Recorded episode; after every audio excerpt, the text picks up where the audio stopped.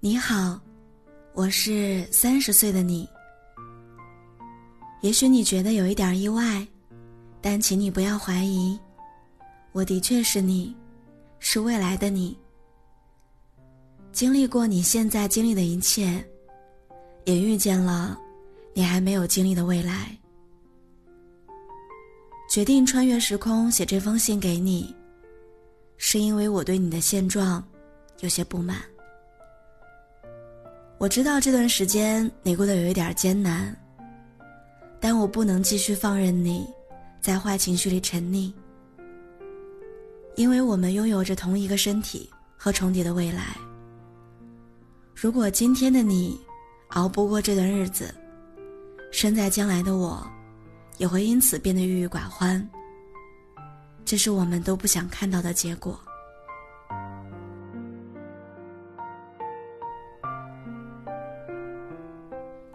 这几个月，因为疫情的关系，你已经陆陆续续收到了好几个朋友说要回老家发展的消息。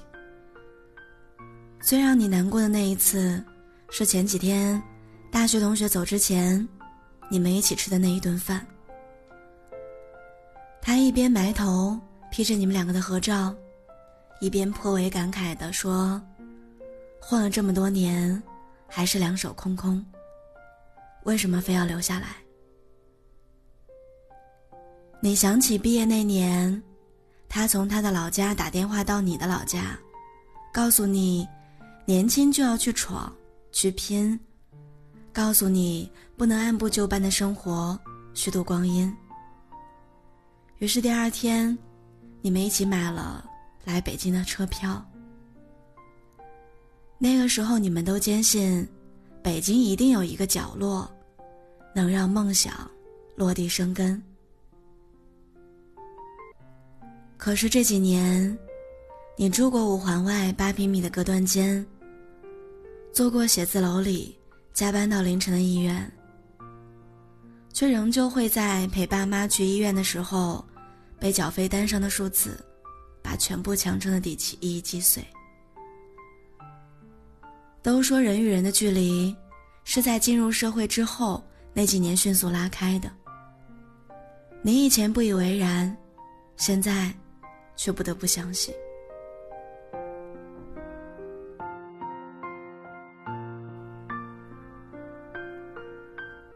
这几年，身边的朋友，有人创业，有人出国留学，有人在职场平步青云。大家都在自己的人生里一路驰骋，好像只有你收获平平。我理解你的踌躇和茫然，但我不允许你妄自菲薄、自暴自弃。请记住，你不比任何人差。现在的生活不太如意，只是因为每一个人都有自己成长的时区。有人年少成名，也有人大器晚成。有人早早步入婚姻，也有人享受独身的快乐。人生不是比较，你只需要在你自己的时区里，过好每一个当下。生活自然会在合适的时候，把属于你的礼物，双手奉上。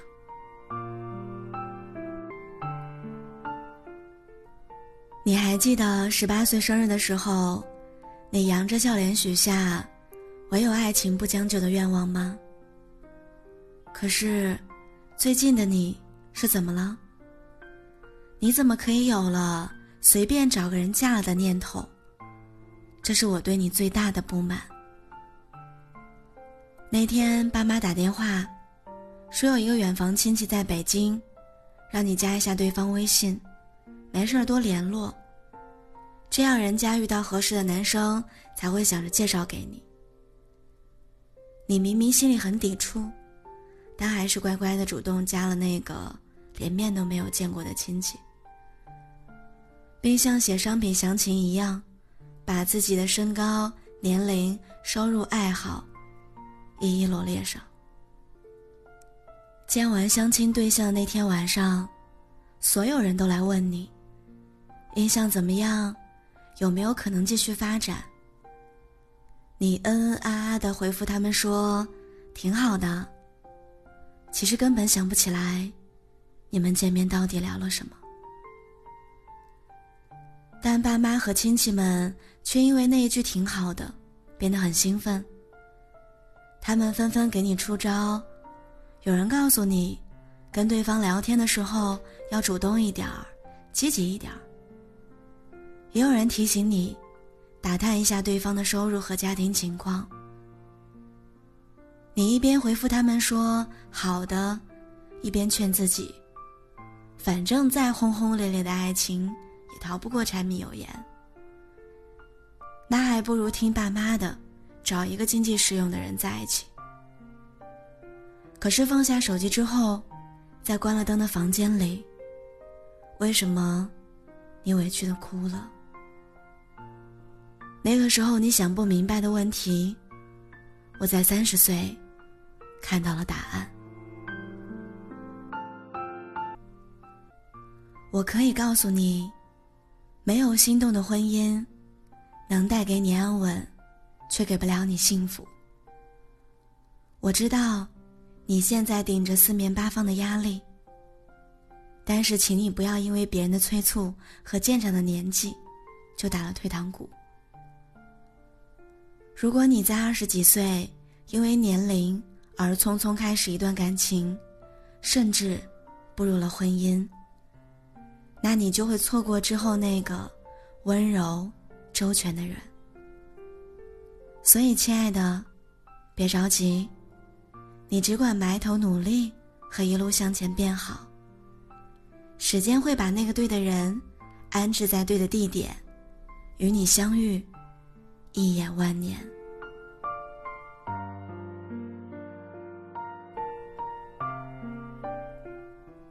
人们总爱说三十而立，所以在大多数人的设定里，三十岁的人生就应该有足够的余额，有美满的家庭，有成功的事业。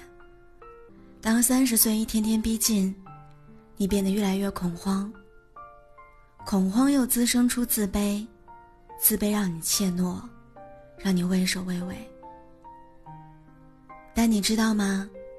黄渤二十六岁才考上大学，J.K. 罗琳在三十二岁才开始出版第一本《哈利波特》，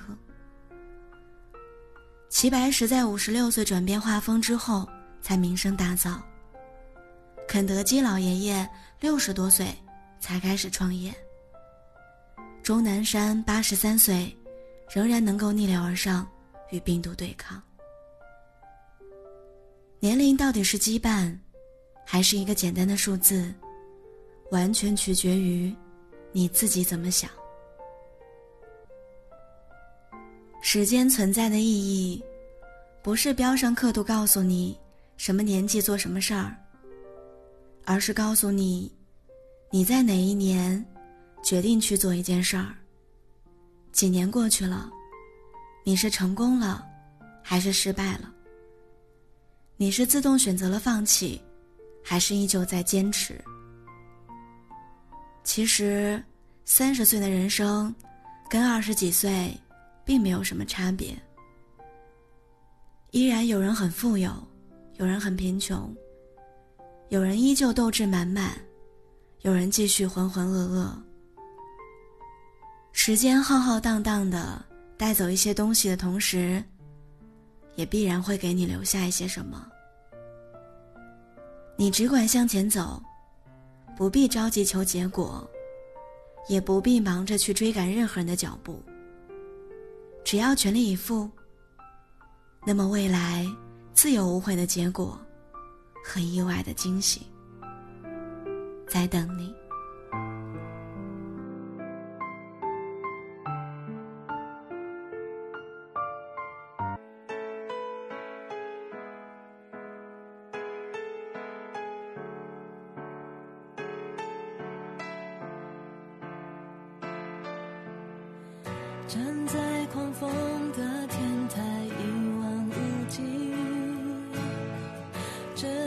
座孤独的城市，